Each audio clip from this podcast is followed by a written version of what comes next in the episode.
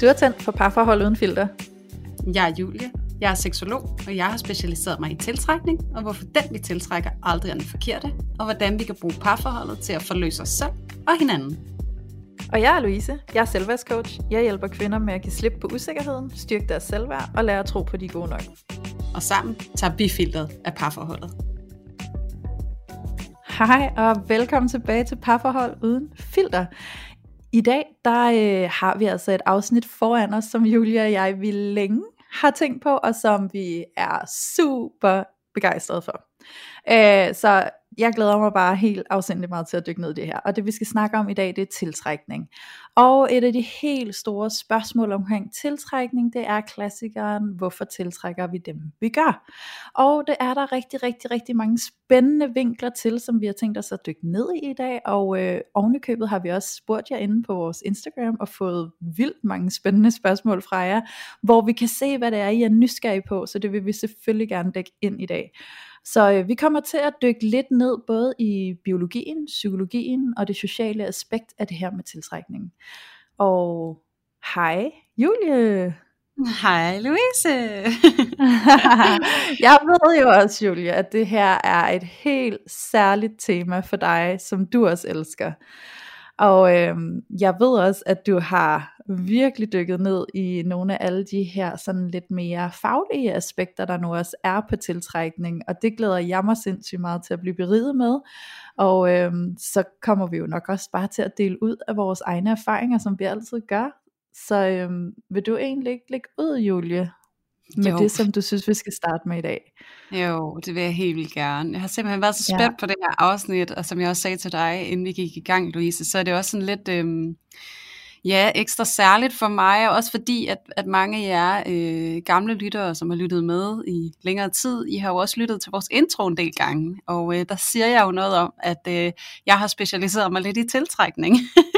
ja. Og det er nok fordi, at det her med, hvorfor vi ender med dem, vi gør, og hvad det er, vi skal med dem, vi ender sammen med, det er et kæmpe nørdeområde for mig, og jeg kan nærmest ikke, altså om jeg ser en film, eller om jeg ser reality, eller hvad fanden jeg sætter mig til at se, og nu ser jeg reality, guilty pleasure, I admit.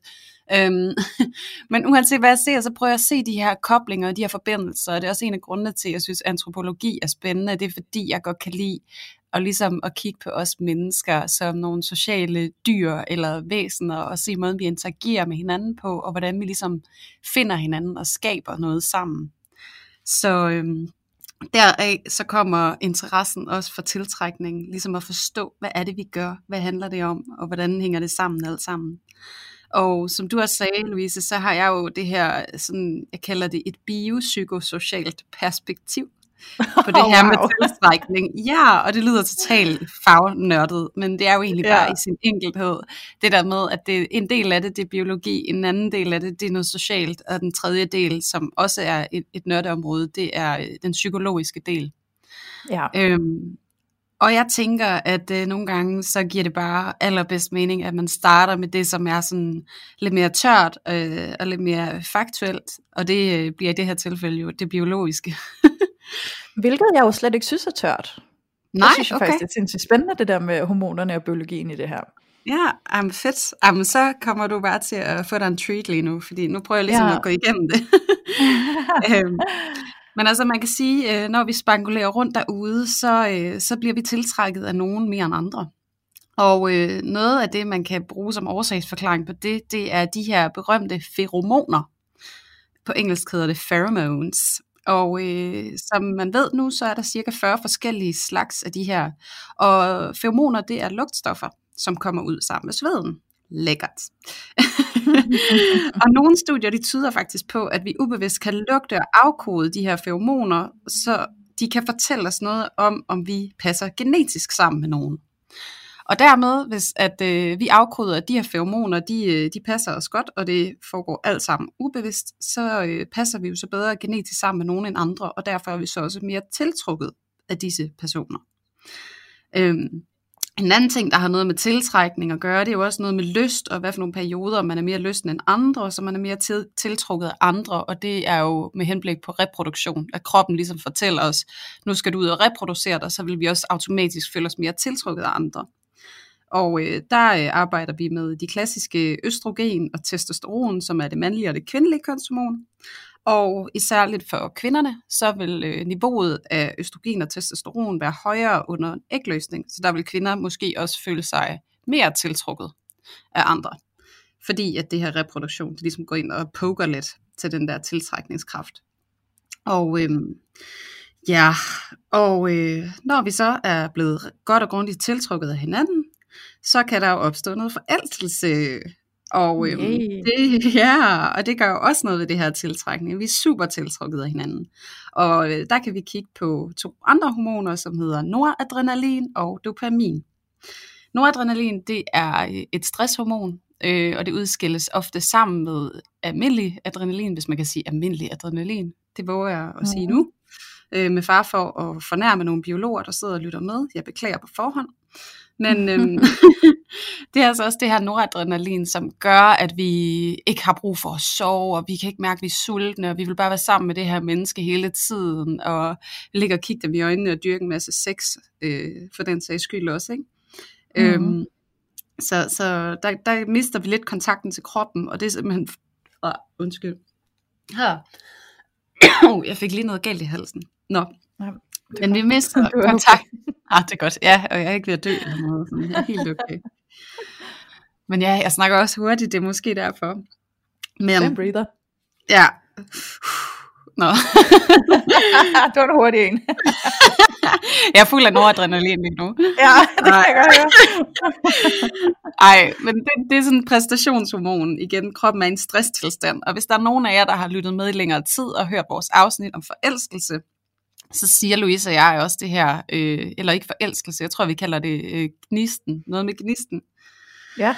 Ja, hvis I har hørt det, så øh, nævner vi jo også, at det her med at være forelsket, det er altså ikke noget, man skal blive ved med at være, og det er faktisk øh, til dels på grund af det her noradrenalin, fordi det er et stresshormon, så det stresser kroppen, og det er en usund tilstand at være i for lang tid ad gangen. Derfor så er det her øh, hormon nødt til ligesom at drive af, sådan at vi kan blive norm- normale igen, og vores kropsfunktioner, de kan fungere optimalt.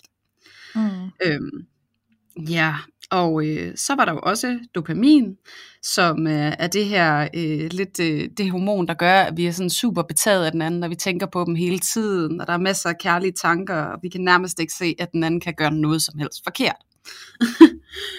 og det her kære dopamin, det er jo fantastisk, men der kan man også se på undersøgelser, at det aftager sådan cirka efter i hvert fald fire år.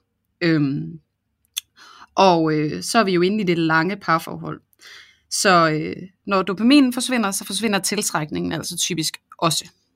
Men med det sagt, så kan vi jo gøre rigtig, rigtig meget selv. Øhm, så bare fordi, at dopaminen den, øh, den aftager, så er det jo ikke ens betydende med, at parforholdet det øh, så må dø. Øh, det er ikke sådan, det hænger sammen, fordi der er nemlig et helt andet hormon, som kan være meget behjælpelig i forhold til ligesom at bevare den her tætte, intime, intime relation til vores partner. Mm. Og det er, drumroll, oxytocin. Ja. ja, oxytocin det er et tilknytningshormon, og det er også det hormon, som der bliver udskilt, når at moren hun ammer sit barn, så at barnet knytter sig til sine omsorgspersoner, til sin mor, og det udskilles også, når barnet ligger tæt op af sin far, øh, og det er også derfor, man går meget op i det her med hud-til-hud-kontakt med nyfødte børn. Det er faktisk på grund af oxytocin, som er tilknytningshormonet. Måden vi kan være med til at manipulere det ind i vores parforhold, det er simpelthen ved at sørge for at røre rigtig meget ved hinanden, og forsøge at bevare et aktivt sexliv. Mm-hmm. Øh, og det er jo så også i takt med, øh, at det ligesom indikerer en hel del berøring, men der er også den del af det, at når man får orgasme under et samleje med en anden person, så udskilles der store mængder oxytocin, så man knytter sig rigtig meget til hinanden, når man får lov til at få orgasme sammen. Så det kan jeg jo gå ud og arbejde lidt på og tænke lidt over med det forbehold, at jeg godt ved, at det her med bare lige at røre ved sin partner og bevare et aktivt sexliv, det kan være en kæmpe udfordring, og det er der en rigtig god grund til, som egentlig leder os videre i hele det her tiltrækningsemne. Og det er, at parforholdet det er ikke kun biologi. Det er, som vi også indledte med at sige, psykologi og et socialt anlæggende. Og det er der, hvor at det kan blive problematisk at bevare oxytocin eller fremelske oxytocin, fordi vi faktisk mister lyst til og motivation til at berøre vores partner og bevare vores sexliv med vores partner. Det er på grund af de psykologiske og de sociale omstændigheder. Mm. Så det var lidt den biologiske introduktion yeah. til tiltrækning. Yay! yeah! Altså jeg må sige, at øh, jeg må passe meget genetisk godt sammen med min kæreste, fordi jeg tror næsten, at det er på daglig basis, at jeg sådan snuser til ham. Og ja. sådan virkelig sådan udtaler til ham sådan, mm, jeg elsker din duft. Altså ikke hans parfume, men hans hud. Jeg dufter til hans hud, fordi jeg synes, det dufter sådan, mm, Mm. Ja, det er helt vildt, og det er sådan særligt sådan, lige, lige rundt om næsen, altså sådan lige der, hvor næse og kind mødes, der er det altså rigtig godt. Ej, hvor fint. ja, det er så ja. fint, og det er ikke, altså selv i morges, da vi vågnede, der lå jeg bare sådan op af hans ryg og var sådan, ja. Så der er altså noget med de der, med de der hormoner, ikke?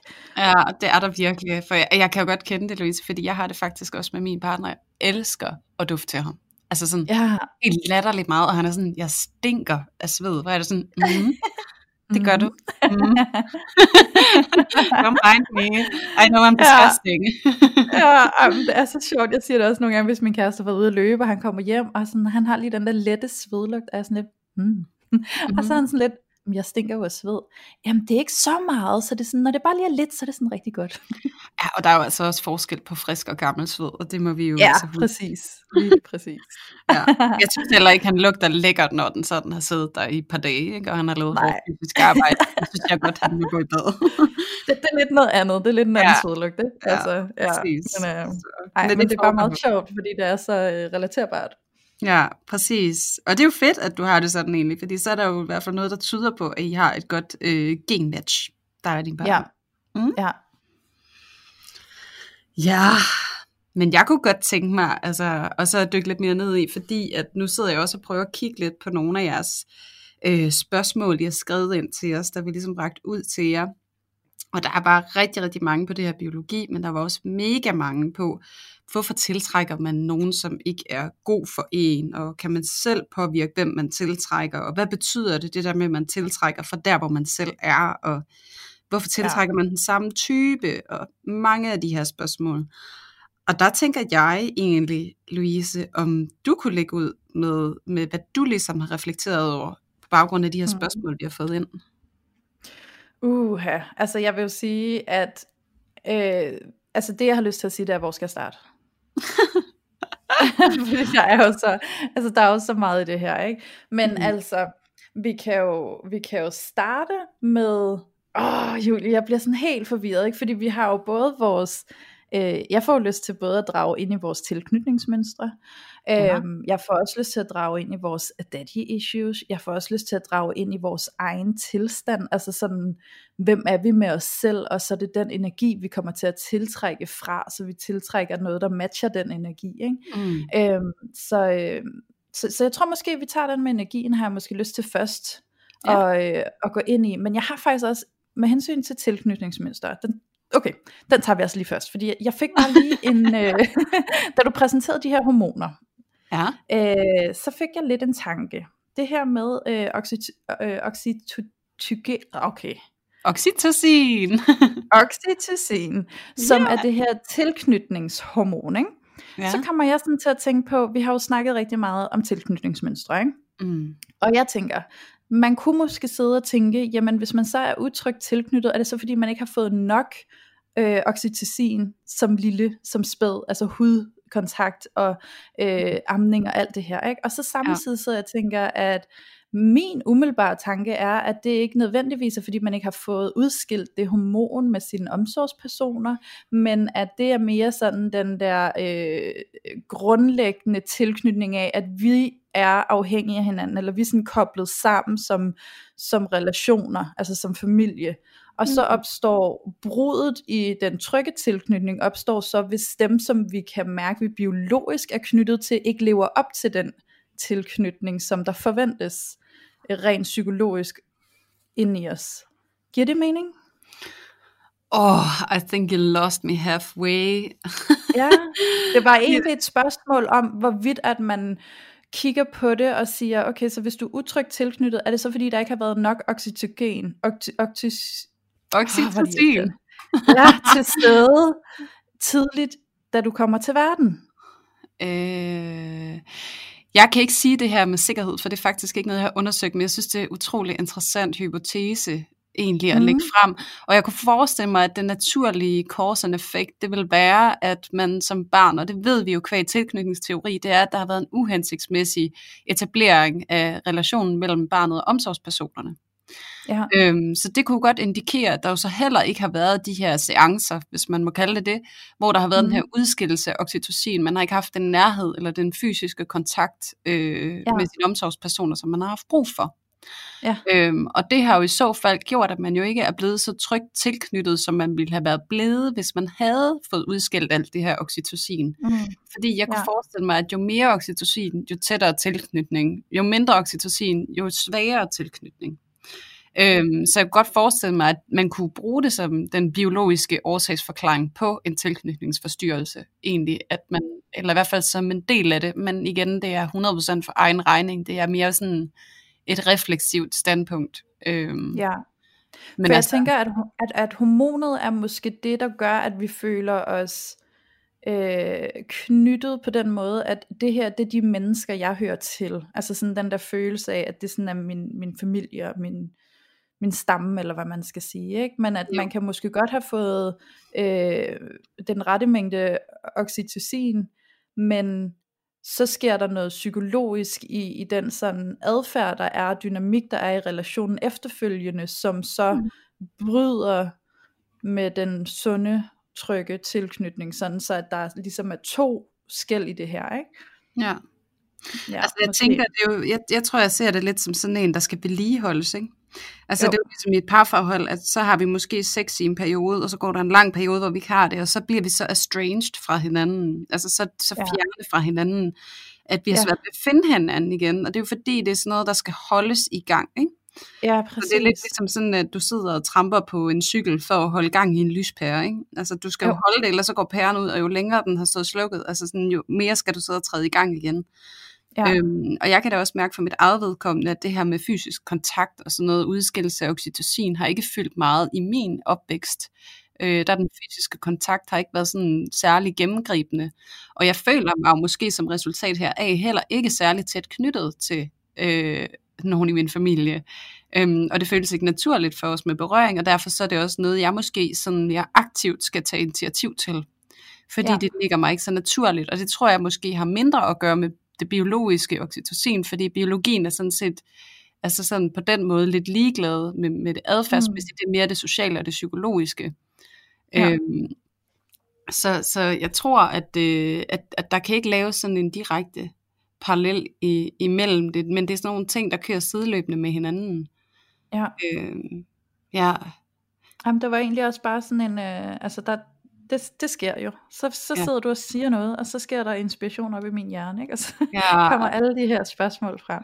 Ja, så, men jeg tror, det, det der med, at, at det, det ikke har været naturligt at have de der seancer, hvor man har udskilt det her oxytocin. Jeg er for eksempel heller ikke mm. blevet ammet af min mor. Øhm, mm. Så det hele den del er jeg jo ikke blevet eksponeret for, kan man sige.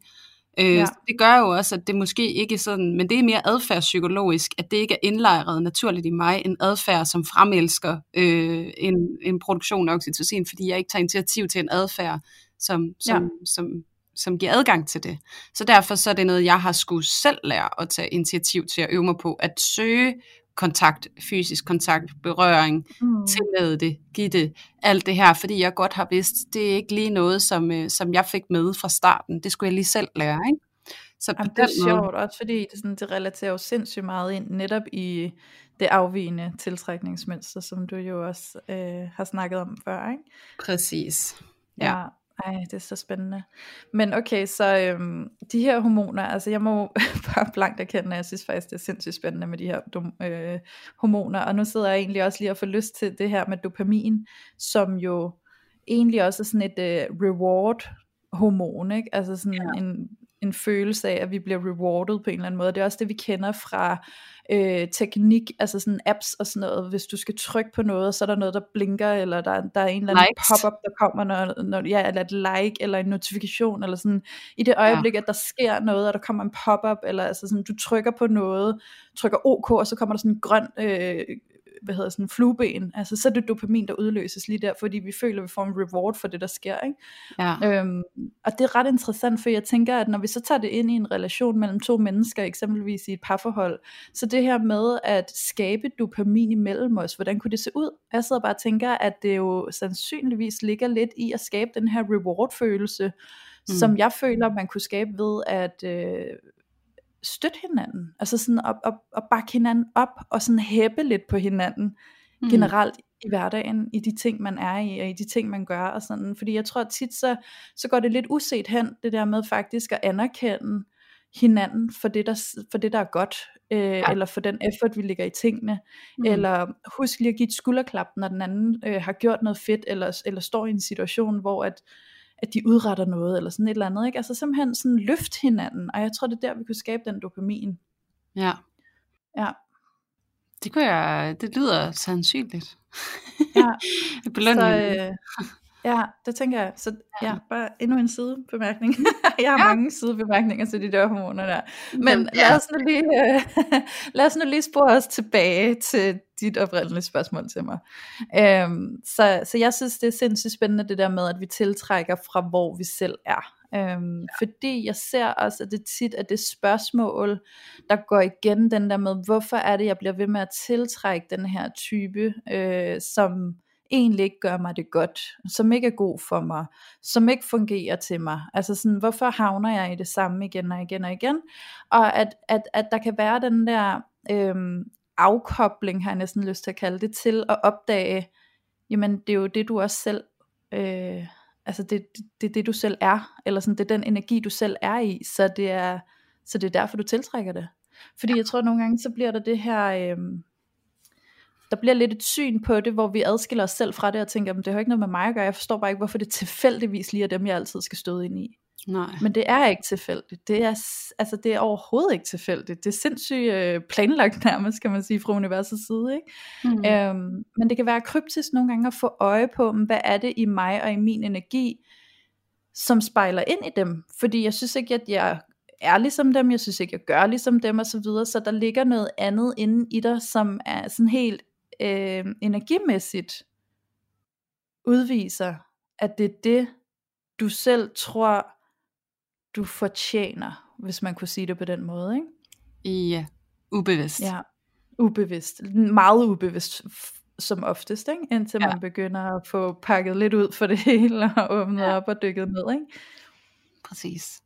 Ja, Ja. Så det synes jeg er spændende. Jeg synes det er spændende, fordi jeg, jeg tror der, altså det ved vi jo også Julie, vi, vi får jo en gang imellem nogle beskeder fra nogle af jer kære lyttere, hvor er de også åbner op omkring det her med sådan, hvorfor har jeg tiltrykket det her, ikke? Og det kan være en sindssygt blind vinkel at forstå, hvad er det i mig, der tiltrækker det her. Ja, præcis. Ej, jeg har så godt et eksempel på det der, Louise. Jamen, så kommer det. Altså, ja, sådan virkelig parforhold uden filter. Nu får I lige sådan en højaktuel situation herhjemme, og det ynder vi jo at give jer, fordi at, øh, at det er noget af det, som I også har kæmpe glæde af. Ja. Men øh, nogle gange, så kan jeg simpelthen sidde og være så dybt frustreret øh, i mit parforhold, fordi at jeg har det sådan, hvorfor har jeg en partner, som kan gøre mig så skide frustreret, eller få mig til at føle mig så skide lille eller forkert, altså sådan en forkerthedsfølelse. Ja. Øhm, og der kan jeg have det rigtig, rigtig meget. Nu prøver jeg lige at tænke på sådan et eller andet dukfrisk eksempel, og se om jeg kan fremdrive et eller andet. Jo, øh, hvis nu jeg kommer og, øh, og siger et eller andet herhjemme, øh, nu er det coronasituation og alt sådan noget, og, og der er nogle andre ting og nogle andre hensyn, der skal tages, og jeg sidder og skal til at skrive speciale nu her.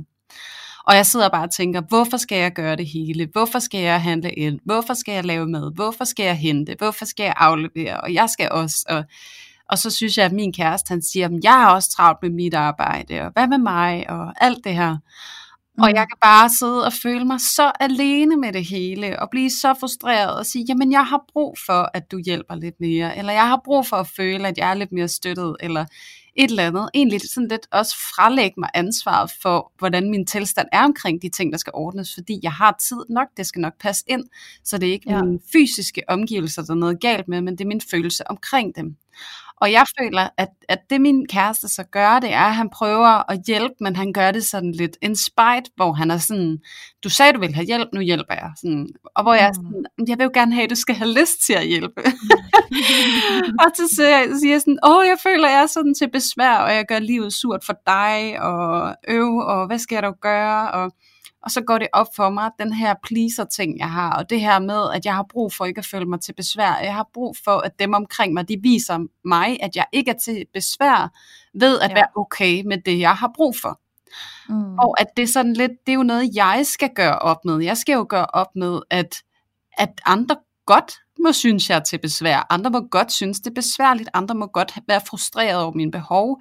Øhm, fordi det er okay, jeg har mine behov, men det er også okay, at de har en reaktion på det. Og der kan jeg også tænke, hvorfor er det, jeg gang på gang skal stå med det her tema om at føle mig til besvær og være alene og alle de her ting. Hvorfor bliver jeg ved med at tiltrække det i mit liv? Ja. Og der er jeg bare nødt til helt ærligt at så øh, se den, øh, de fire fingre, der peger ind af, og så sige, du har ikke taget ansvar for det endnu, Julie du bliver faktisk mm-hmm. ved med at frelægge dig ansvaret på den her følelse. Og jeg ser, at jeg har tiltrukket en, der giver mig præcis den samme følelse, som jeg havde hjemme med min mor. Ja. Så det der med netop at få øje på, at jeg har tiltrukket derfra, hvor jeg selv var. Jeg havde ja. endnu ikke taget ansvar for det her. Jeg havde stadig gået og ventet på, at, at der var en, der skulle se mig, så jeg ikke behøvede at se mig selv. Ikke? Altså, men det sjove er jo, at hver gang jeg har håbet på det, så er jeg jo rendt ind i præcis det samme, og fået syn for præcis samme sag. Så, så nu har jeg sådan virkelig taget, øh, taget, øh, taget fat ved roden, og det skal forstås i en meget sober måde, men altså, jeg har virkelig jeg at tage ansvar for det her nu, og se mig selv udefra og sige, det er faktisk okay at til besvær. Det er helt ja. fint. Og det sjove er jo, at, at jeg, der har lyttet med længe, ja, det er sikkert ikke første gang, I hører om det her tema for mit vedkommende, og det er fordi, det er et af the big ones. Altså sådan, den er stor, og jeg ved, indtil jeg sådan ligesom får få for, forsonet mig med det, og få ro på det, og få tilgivet og accepteret, og, og givet mig selv den omsorg, jeg har brug for, så, så bliver det ved med at være et tema. Ikke? Så det er ja. også det der med, at lad os sige, at jeg nu gik fra min partner nu, øh, fordi jeg synes, det var pisse irriterende det her, og hvorfor skal jeg altid følge jer til besvær? Hvorfor finder jeg altid en kæreste, som ikke er der for mig? Agtig, ikke?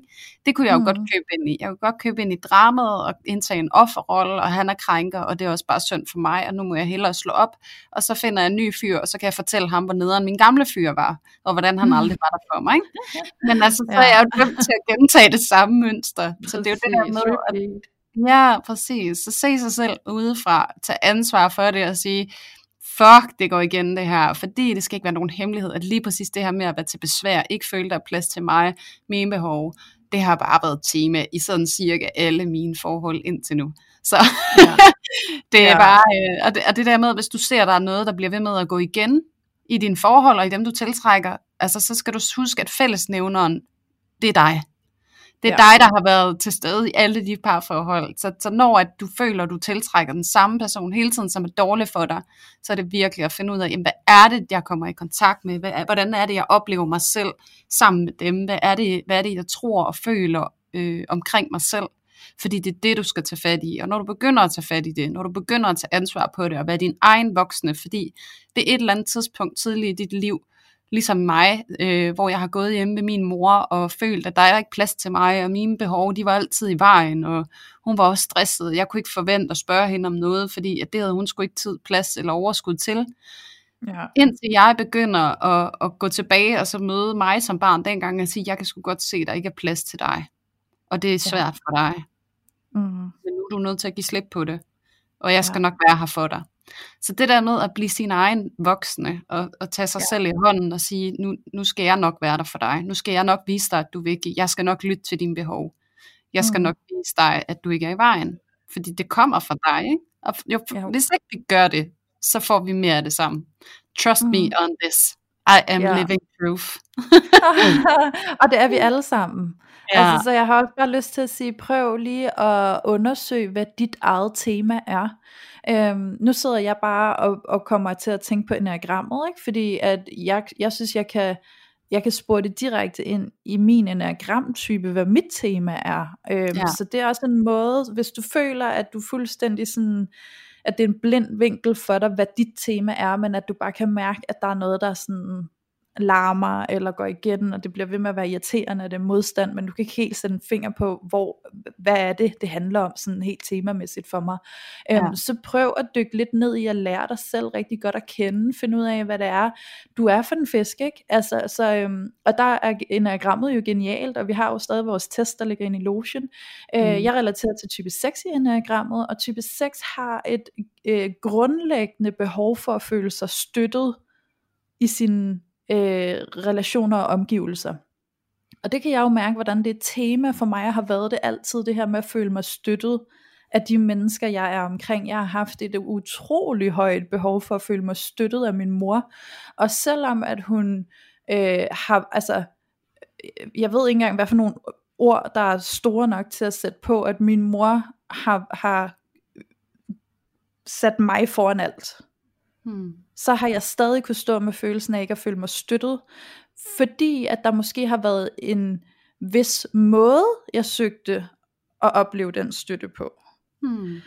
Så det kunne føles som om, at det skal, det skal være sådan en ubetinget støtte, og det skal næsten være sådan, at du løfter mig og fortæller mig, at jeg er okay. Hmm.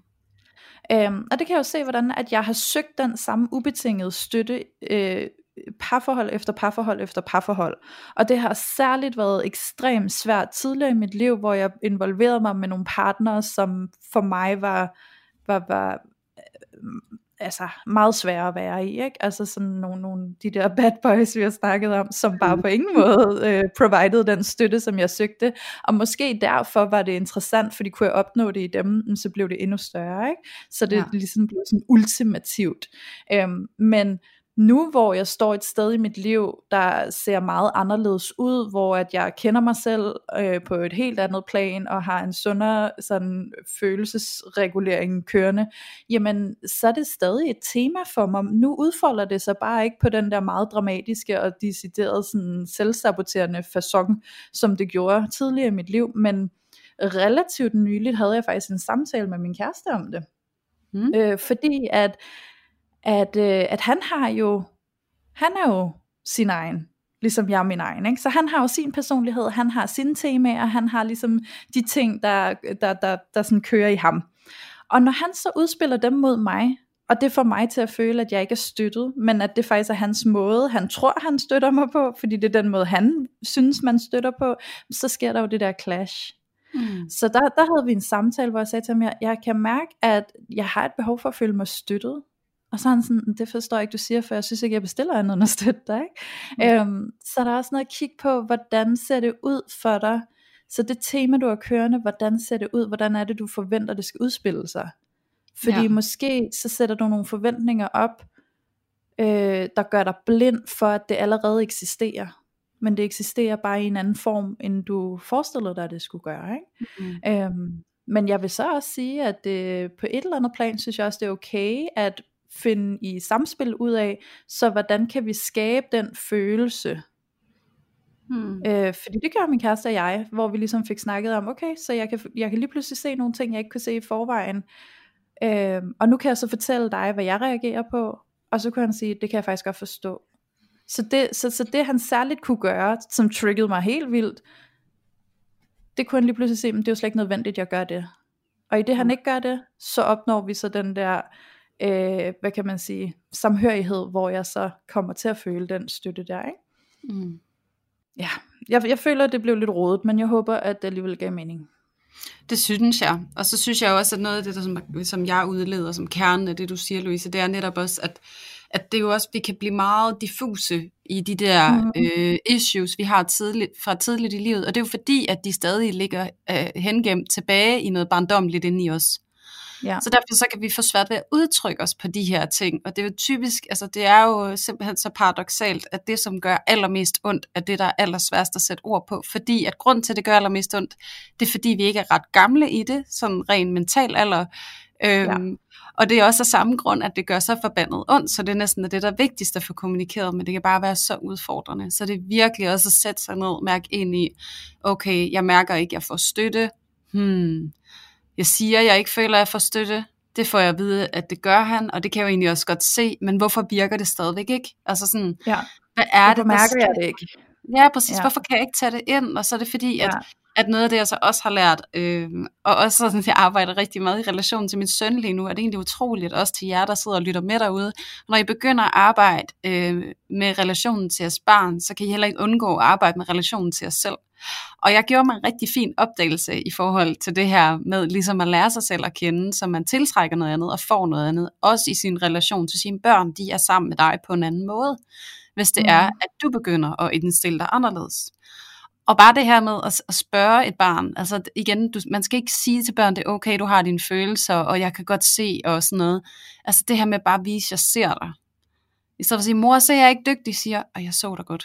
Altså det er det, børn gerne vil, de vil gerne ses, og jeg tror, det er det, som mange af os måske har issues med i dag, det er, at vi ikke blev set. At de ja. voksne troede, de gjorde det, vi gerne vil have, men de glemte sgu at spørge. Hvad har du egentlig brug for? Jeg ser det her. Er det sådan, du har det? Kan du genkende det, jeg ser? Eller er der noget mm-hmm. mere, jeg skal forstå? Øhm, ja. Og samme måde skal man prøve at møde sig selv på. Altså, jeg ser det her. Hvad er det, der sker? Hvad ligger til grund? Hvordan har jeg det dybest set? Altså, få øje på jer selv. Se jer selv, i stedet for at vente på, at andre gør det. Øhm, ja. Og det er jo også bare nogle af de spørgsmål, vi har fået. Det er jo også det her med, kan man lave om på det? Ja, det kan du virkelig.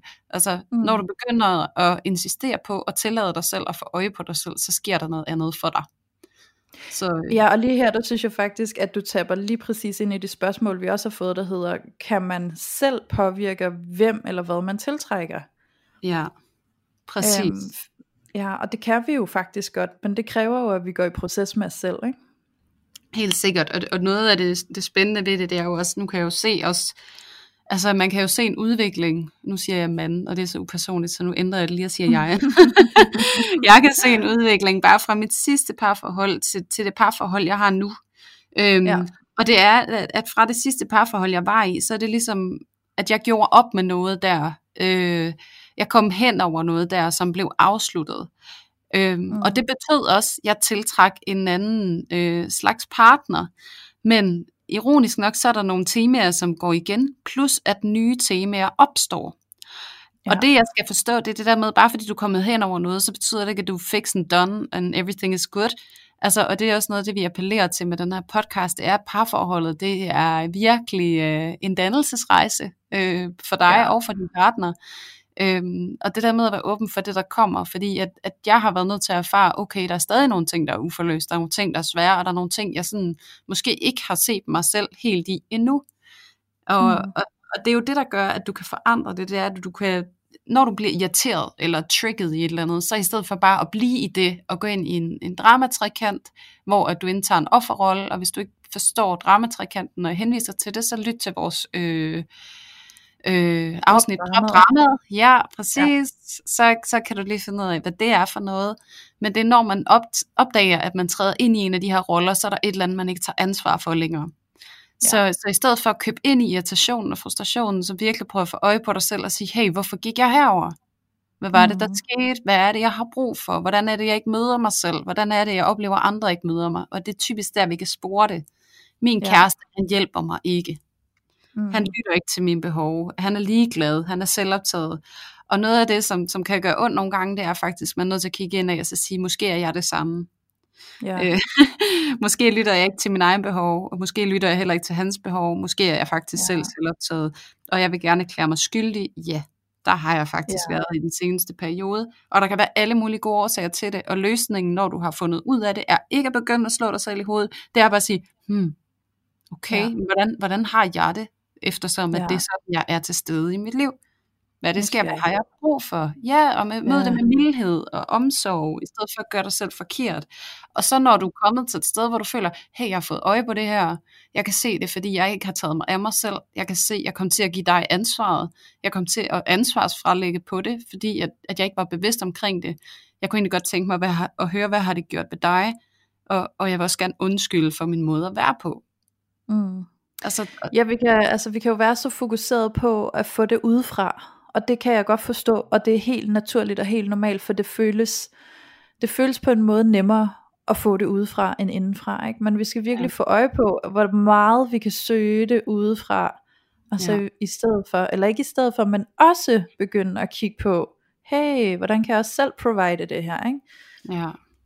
Ja. Præcis. Bliv en provider for dig selv. Ikke? Altså også fordi så tiltrækker du en person, som også er provider for sig selv. Og altså ja. jo mere vi får arbejdet og dealet med vores shit. Og en anden ting er, hvis du er i en relation med en person, og du er sådan, jamen jeg gider da ikke kun gå og tage ansvar for mig selv, og det skal han eller hun da også. Og, og så bare sige, abe ser, abe gør. Prøv at høre, du er en inspiration for dine omgivelser. Og når du begynder at være ansvarlig, så, så sker der altså også noget med din partner. Øhm, mm. Igen, der skal, der skal en til at starte et skænderi, og der skal en mm. anden en til at vedligeholde det, men der skal kun en til at stoppe det igen. Så, så ja. vær den, der stopper det, og så begynd altså at vise vejen ved selv at tage ansvar. Og så, og så sige, hey, du grænseoverskrider mig lige nu, føler jeg. Jeg har ikke lyst til at være med til det, så nu lukker jeg ned. Altså sådan mm. sæt tydelige grænser, uden at steppe over på den andens. Og igen, din og min banehalvdel, totalt old school. Men ja. altså, begynder at gøre det her stykke arbejde, fordi at så nærmer du dig mere og mere en, en, en partner, som, som du drømmer om. Fordi ja. at du tager godt hånd om dig selv, og vi møder dig selv kærligt og ja. respektfuldt. Ja. Intet mindre. Og, og hvor lyder Monkey See, Monkey Do egentlig fjollet, når det er oversat? Det har jeg aldrig nogensinde tænkt over. har du ikke det? Nej, er Erika. Ja. ja. Han kommer vel fra Jylland. ja, vi skal ikke have det engelsk ind det her. Nej. Nå, men uh, Julie, jeg sidder og tænker, at det vi har fat i lige nu, det synes mm-hmm. jeg mhm. relaterer sig ind i et fantastisk spørgsmål, vi har modtaget, som ja. hedder, hvordan opdager man forløsende, krænkende aspekter i sin partner, og hvordan bruges de? Ja. Øhm, det synes jeg relaterer sig ret, ret godt ind, så spørgsmålet er, om vi lige skulle køre den ind nu, når vi alligevel lidt er ved det. Jamen, det synes jeg da helt sikkert, og det mest creepy ved hele det her lige nu, det er, Louise, at jeg sad og kiggede på præcis det samme spørgsmål. Ej, hvor det sygt. Mega sygt. Vi er bare i synk.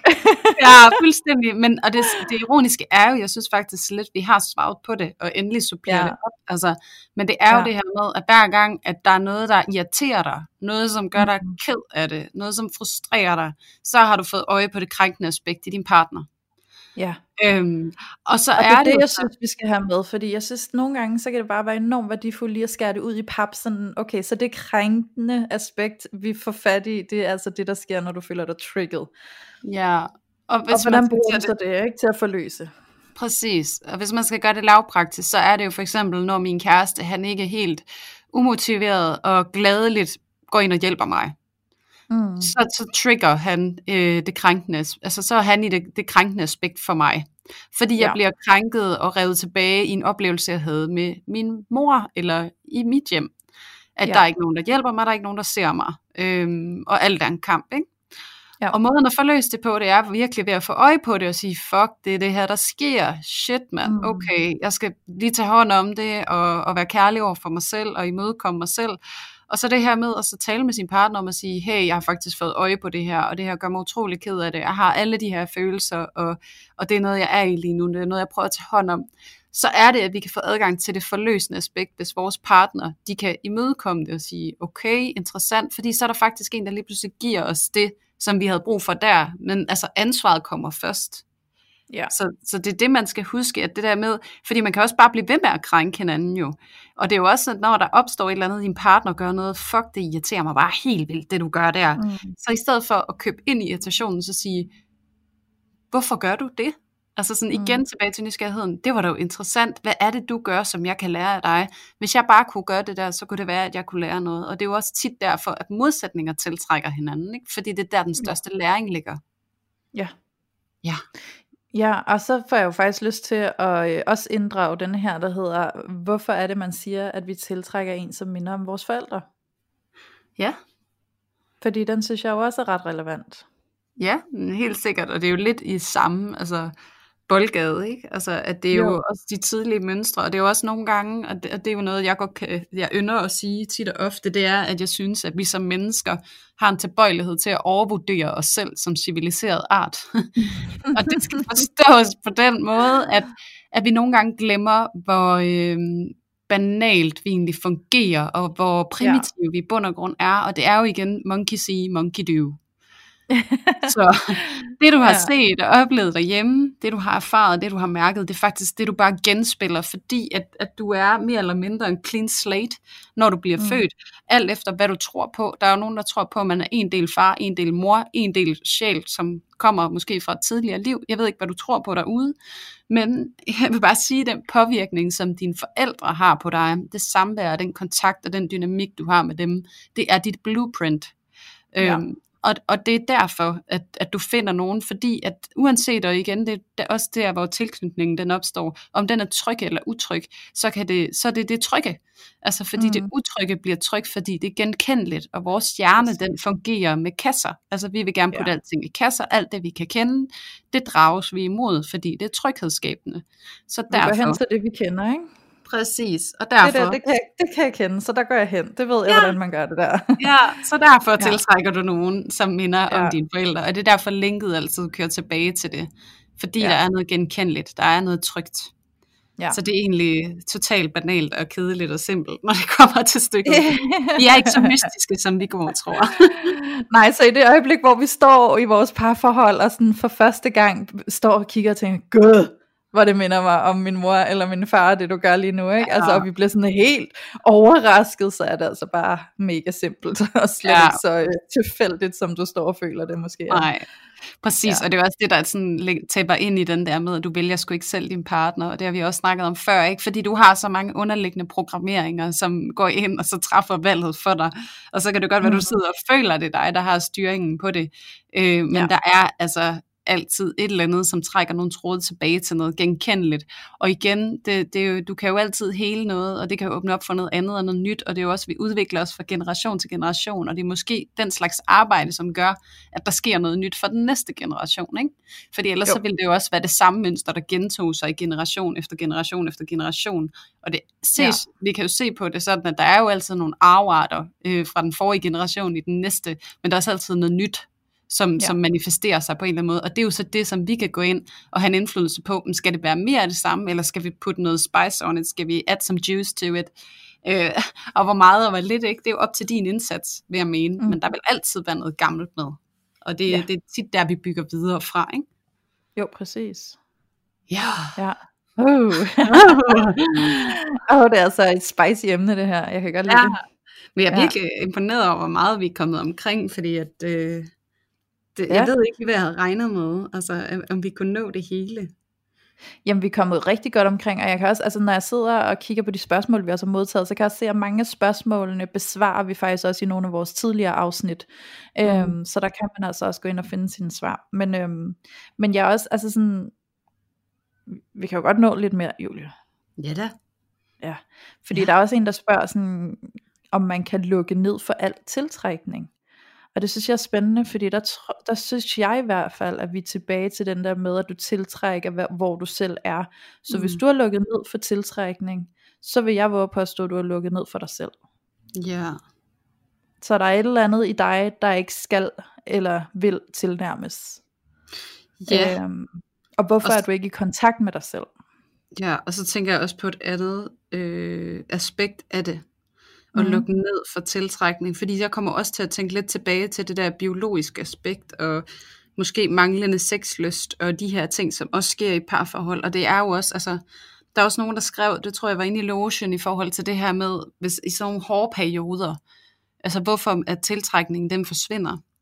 Mm, øhm, ja. Og det er jo også, at, at at når der er rigtig meget stress i vores krop, og det er ikke noradrenalin, det er alt det, det hvad er det, det hedder, øh, nu kan jeg ikke huske, hvad det hedder, det hormon, men stresshormonet. Det kan være, det kommer, og så råber jeg det rigtig højt, så må jeg ikke blive forskrækket. Men, øhm, ja. ja. Men øhm, jo, når det... du mener? Ja, kortisol! ja. Når kortisolen den kommer i kroppen, så sker der jo også det, at, øh, at det kan bare fylde det hele, og øh, det tager også på øh, alle de andre hormoner, og også sådan noget mm. som øh, testosteron, især for kvinder, det er jo også det, der er lysthormonet hos kvinder, ligesom det er det ved mænd. Ja. Øhm, og det er ikke noget, kvinder har lige så øh, store mængder af, og det er noget, som vi øh, producerer, mens vi sover. Så det vil mm. sige, at vores testosteronniveau det er allerhøjst om morgenen, når vi vågner, og så er det så dalende eksponentielt i løbet af dagen. Og øhm, det der så sker, det er jo også tit, og det har vi jo også snakket om tidligere, det er, at det der sex og intimitet og alt det der, det bliver ligesom overladt lidt til tilfældigheden, til, til det der sidste åbne frirum, der er tilbage, og det der om aftenen, ikke? og der er altså bare ikke ret meget testosteron at arbejde med, og dermed så er sexlysten altså også lidt svær at generere. Og ja. hvis du så har addet det der kortisol oveni, så står du altså en rigtig svær kattepin, og så er tiltrækning og sexlyst og alt det her nærmest øh, ikke eksisterende. Du har aldrig vidst, hvad det var. Mm. Øhm. og det eneste middel mod det, det er jo faktisk altså selv igen, og det er lidt tilbage til det psykologiske også, du er nødt til selv at tage hånd om dig selv, tage ansvar for dig selv, hvad er det, du gerne vil have. I stedet ja. for at sætte dig ned og forblive frustreret over alt det, du ikke har, eller hvor for, øh, fortvivlende det er, at noget ikke er, som du gerne vil have det, så prøv at vende din opmærksomhed til, hvad kan du gøre for at lave om på det. Og ja. noget af det, du kan bruge, når der er kortisol i din krop, du har lavt testosteronniveau, og du gerne vil opleve tiltrækning, så skal du begynde at generere noget oxytocin. Der er vi tilbage til berøring og sex og tilknytningshormonet. Mm. Så det du skal til at gøre, det er, at du skal finde ud af, hvordan kan jeg oparbejde noget oxytocin. Og der kan jeg sige, at hvis det er for grænseoverskridende at begynde at lægge røre ved sin partner, så er det altså også noget, du kan gøre med dig selv. Du okay. kan nusse dig selv, du kan tage et langt bad, og du kan smøre dig ind og det ene og det andet. Begynd at røre ved dig selv, rør ved din hud. Øhm, så begynder du faktisk allerede at hjælpe dig selv lidt i forhold til at nedbringe dit kortisolniveau. Og, øh, og når du gør det, så, så, øh, så kan du selv gå ind og handle på det i hvert fald biologisk i forhold til, hvad du godt kunne tænke dig. Og det synes jeg bare er vigtigt at få med. Og også det her med, at jeg vil også gerne slå et slag for, når jeg siger det her, at, at berøring, øh, det behøver jo ikke at være øh, skridt og bryster og seksuelt af nogen karakter overhovedet. Men øh, det kan faktisk være en massage, eller en nusning, eller måske bare lidt, tæt, lidt tættere på hinanden, hold i hånd. Øhm, mm. Det er det der med, at øh, mange begge små gør en stor å, ikke? Så, så jeg synes, at man skal, man skal være nysgerrig på, hvad kan jeg være med til? Og også nogle gange sådan, åh, men jeg har ikke lyst. Og så skal du mærke godt efter, er det sådan en, det er grænseoverskridende for mig? Det er et overgreb mod mig selv, hvis jeg gør det, så skal du måske søge andre veje og få noget hjælp til, hvorfor er det det? Eller er det bare sådan mm. en dogenskab, du skal hen over, åh, jeg overgår det ikke rigtigt. Så prøv at gøre det alligevel, ikke? Og, ja. og noget af det, som jeg kan mærke, kan være grænseoverskridende, når jeg har presset og stresset og har et højt kortisolniveau, det er faktisk, hvis nogen skal røre ved mig. Mm. Og så kan jeg føle mig for doven til at røre ved min kæreste, men der kan jeg godt finde på at tage mig selv i nakken og så sige, ved du hvad, nu, øh, nu giver du ham lige en let skuldermassage. Ja. Fordi at det udskiller sig altså også af, at jeg rører ved ham, at det ikke er mig, der bliver rørt ved. Og det kan faktisk løsne lidt op, også det der med, at han skal bare modtage. Jeg skal ikke modtage. Altså jeg kan få lov til at være passiv-aktiv på en eller anden måde. Ikke? Det, det kan være sådan en lille en gateway for mig, til at han så også mm. kan røre ved mig, og, og vi kan komme hinanden nærmere og få noget oxytocin i spil. Ja. Så, jeg får også, altså sådan, når du sidder og fortæller, så kommer jeg lidt i kontakt med, at det handler også noget om at komme til stede, ja. sådan, øh, altså sådan, øh, hvad kan man sige, mentalt. Øhm, altså være nærværende, fordi jeg kan i hvert fald godt mærke, at det der nogle gange kan ske, hvis jeg føler, at jeg mister den der connection, øhm, det kan særligt ske, hvis jeg bliver ekstremt optaget af mit arbejde, og jeg sådan går helt ind i den verden, og jeg nærmest isolerer mig kun på det. Ja. Øh, jeg, bliver, jeg bliver simpelthen så optaget af det, at det fylder hele mit fokus, og jeg har svært ved at give slip på det. Så når ja. jeg er et andet sted, så er det bare kun det, jeg sidder og føler mig draget af, jeg har lyst til at gå hen til det igen, ikke? Altså sådan, så jeg kan næsten mm. ikke være til stede der, hvor jeg ellers er, fordi jeg bare vil være i berøring med mit arbejde, ikke? Ja. Øhm, så der er også noget med at arbejde på at, at koble fra, og simpelthen blive til stede i noget andet også. Fordi ja. ellers så kan det være enormt svært at få både den seksuelle tænding, men også at sådan få den der intimitet og den der connection, ikke? Ja. hvis du ikke er, øh, er til stede op i hovedet, men kun er til stede fysisk. Ja, og så tænker jeg faktisk på noget, du har sagt, Louise. Det der med at være nysgerrig på, om du lytter øh, sympatisk eller empatisk til din partner. Ja, dig, der oh har sagt ja. det? For det er jo sådan Jo. en god måde at få blik for det på. Altså hvis din partner fortæller dig noget, og du bare sådan, ja ja, mm, mm. eller om du faktisk lytter empatisk, interesseret og prøver at sætte dig i din partners sted. Det kan også nogle gange hjælpe en selv med at komme til stede, fordi man kommer lidt Ja. ud af sig selv. Altså sådan, man løsriver sig lidt fra den der sindstilstand, man går og marinerer i selv, ikke? Mm-hmm, præcis. Ja. Ja. så der er noget i, altså sådan den der empatiske lytning handler om, om du kan mærke, at du oprigtigt er interesseret og nysgerrig og engageret i, hvad din partner gennemgår, eller hvad de fortæller om, eller det I snakker om, der vedrører din partner, ikke? Altså, har du, har Ja. du lyst til at interessere dig i det, eller er du egentlig mest bare i den der overflade, sådan, ja, nå okay, nå, det var da spændende, nå fint, ja ja, nå, det var godt, ikke? Altså sådan, ja. så er vi over i det sympatiske, hvor at i virkeligheden, hvis vi skulle sætte et fysisk billede på det, så ville det være at stå og, og vifte det væk hele tiden, og bare tænke, hvornår kan jeg komme videre, ikke? Ja, præcis. Ja, eller være ja. i sine egne tanker, mens man lytter. Og det, så er du ikke empatisk, så er du ikke ordentligt nærværende til stede i, i det, du står i. Ej, jeg er også sådan en, altså, og det kan jeg også vedkende mig med det samme, at jeg er også sådan en, der bliver ligesom, lidt ligesom dig, Louise, sådan totalt caught op i mit arbejde, og caught op mm. I tanker og frygt, og hvad hvis jeg ikke når det, og hvad hvis det ikke er godt nok, og hvad skal der så også ske, og hvad med det her, hvad med det her. Jeg har også rigtig mange bolde i luften personligt, så det, det har egentlig betydet, at det har krævet noget ekstra af mig at komme til stede. Både med Ja. mit barn, og også med min kæreste. Og Ja. jeg ved ikke, om I kan bruge det derude, men det har virkelig været en gave for mig at begynde at meditere en gang om ugen. Og som Mhm. udgangspunkt, så hader jeg det, og jeg har aldrig brugt mig om det. Og man plejer at sige, at hvis du ikke har tid til at meditere, så har du allermest brug for det. så, Ja. øh, og så tænker jeg, det der med en gang om ugen, det er bedre end aldrig. Så nu ja. er Ja. jeg startet i det små, jeg gør det en gang om ugen, og så er der også noget med, når at jeg så tilbyder min kæreste at røre ved ham og massere ham for eksempel. Så det her med at prøve at komme til stede over for, øh, for din kæreste, altså at prøve at sanse, lægge mærke til hår, lægge mærke til huden, hvordan den Ja. føles, altså prøv at blive super nærværende i det, du laver, og tabe ind i det, og være til stede i det. Og jeg vil bare sige, at hvis at du øver dig på det, og du formår at komme super meget til stede i din sanser og i din føling, så kan du også tage det med ind i jeres sexliv, og jeg vil love jer, at, at sex det bliver noget andet, når man er til stede i sin krop, i stedet for op i sit Ja. hoved. Så 100. ja, Og prøv, de der, altså, Når de der sanser, du snakker om, Julia, der vil jeg også bare sige, at når du evner at træde ind i dem, så kommer du også til at komme i kontakt med den ro i dig selv, som du i virkeligheden har brug for at være i.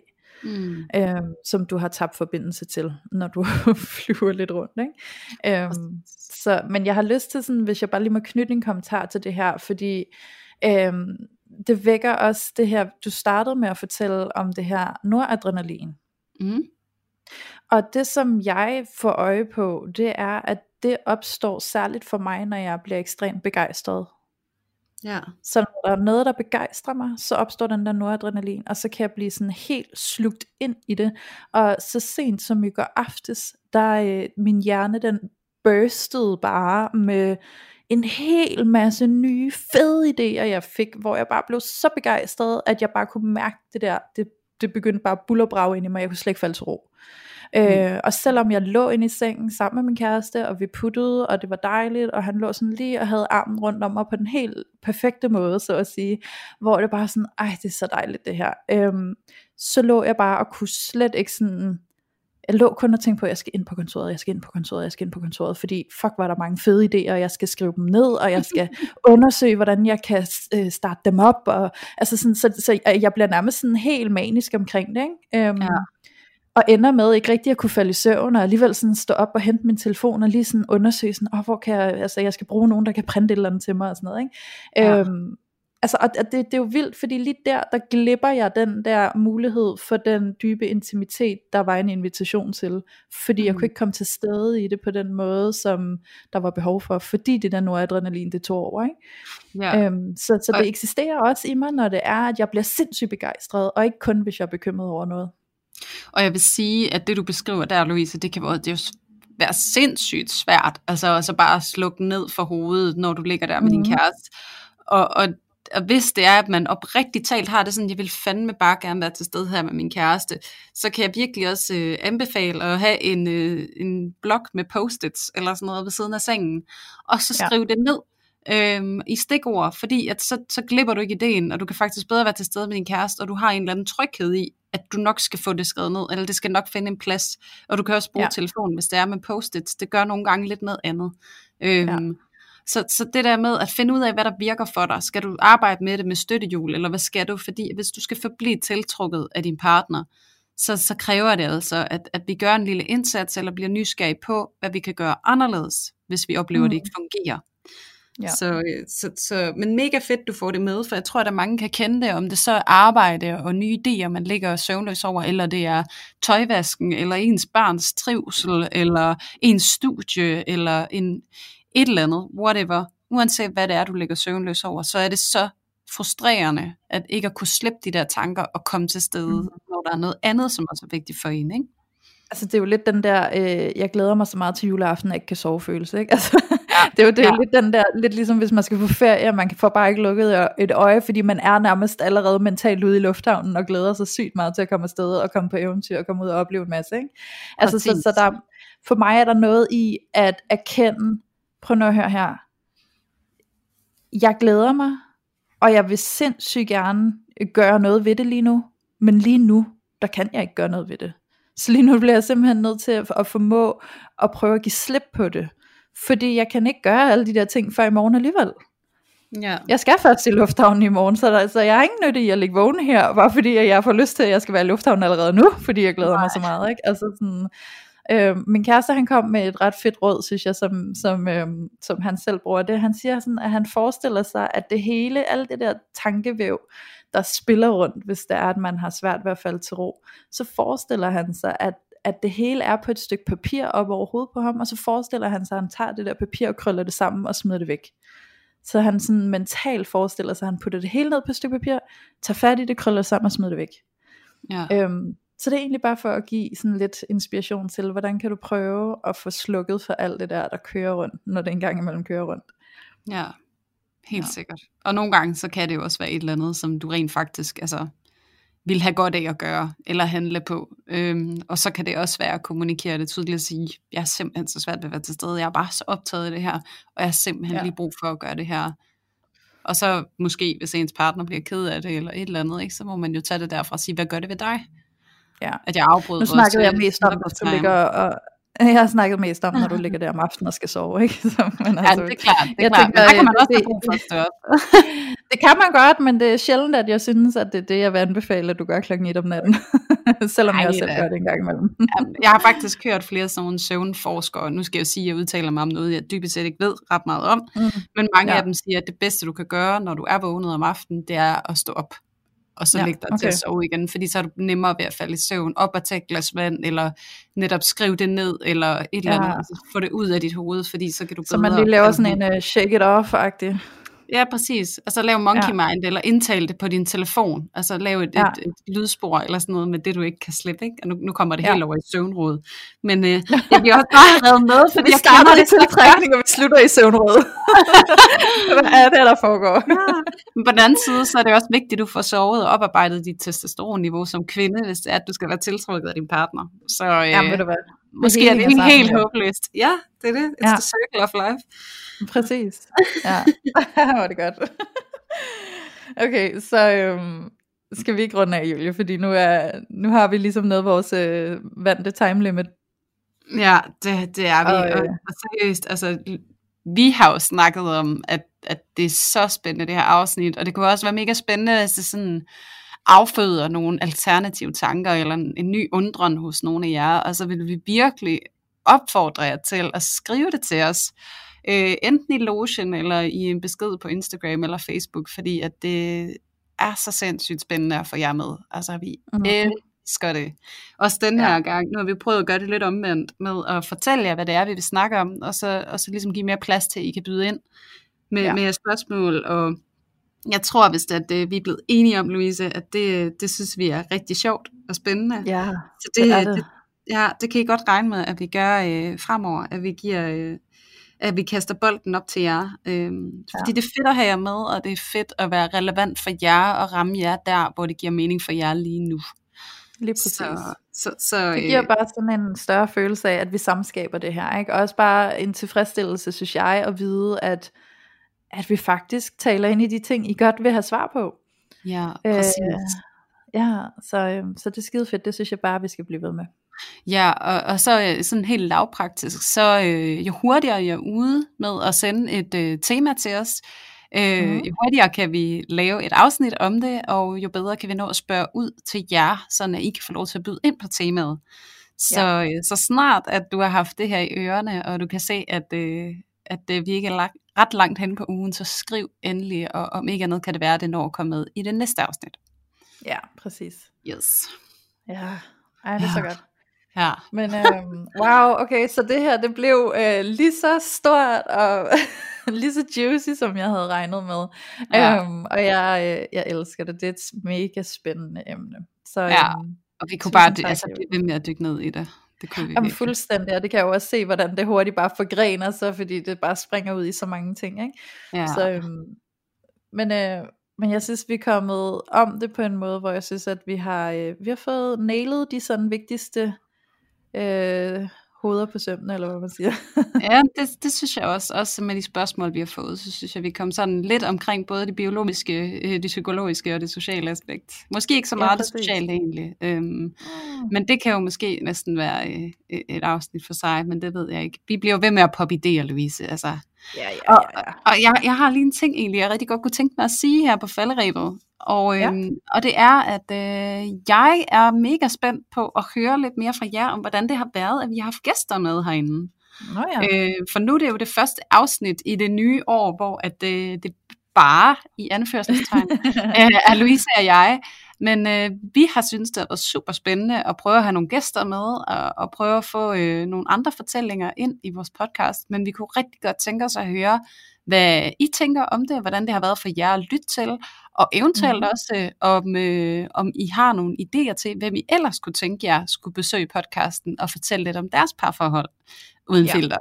Fordi ja. at øh, det er ligesom med temaerne, så er det altså bare aller sjovest, når det er jer, som kommer med, med budene. Så feel ja. free. Ja, 100. Ja. Ej, så godt lige at få med. Ja. Ja. Right Fedt, Julie. Ja. Men øhm, så vil jeg bare sige tak, Julie. Tak fordi du har øh, beriget os med al den her visdom om hormoner, og det er jo sindssygt spændende. Og øh, som jeg startede med at sige, inden vi overhovedet optog, hormoner kan være røvsyge at lære om, hvis det er på sådan en øh, lægefaglig basis, men når det bliver puttet ind i noget lavpraktisk, vi kan forstå og relatere os til i hverdagen, så er det jo faktisk sindssygt spændende. Ja. Øhm, så tak Julia for, øh, for den research og, og byde ind med det. Jamen velbekomme. Det har været en fornøjelse. Jeg synes, det har været så fedt at hive op i sådan en af mine øh, kærlighedsemner, kan man sige. Fordi jeg har stor ja. kærlighed til det her emne. Jeg synes, det er så interessant. Og ja. øh, jeg fortalte også dig, inden vi begyndte at optage, Louise, at jeg har hørt om en eller anden bog, der skulle være helt fænomenal med de her, mhm. øh, til at beskrive, hvad det er, det er med de her hormoner, hvad de gør ved os. Så hvis jeg finder den, så smider jeg den også lige op i lotion. Så, øh, ja. så kan det jo være, at I også vil lytte til den. Ja, Eller gør det. så god i dag. yes. Fedt, Julie. Ja. Men øhm, tak for i dag. Tak for i dag, Louise. Vi ses næste gang. Hej. Hej.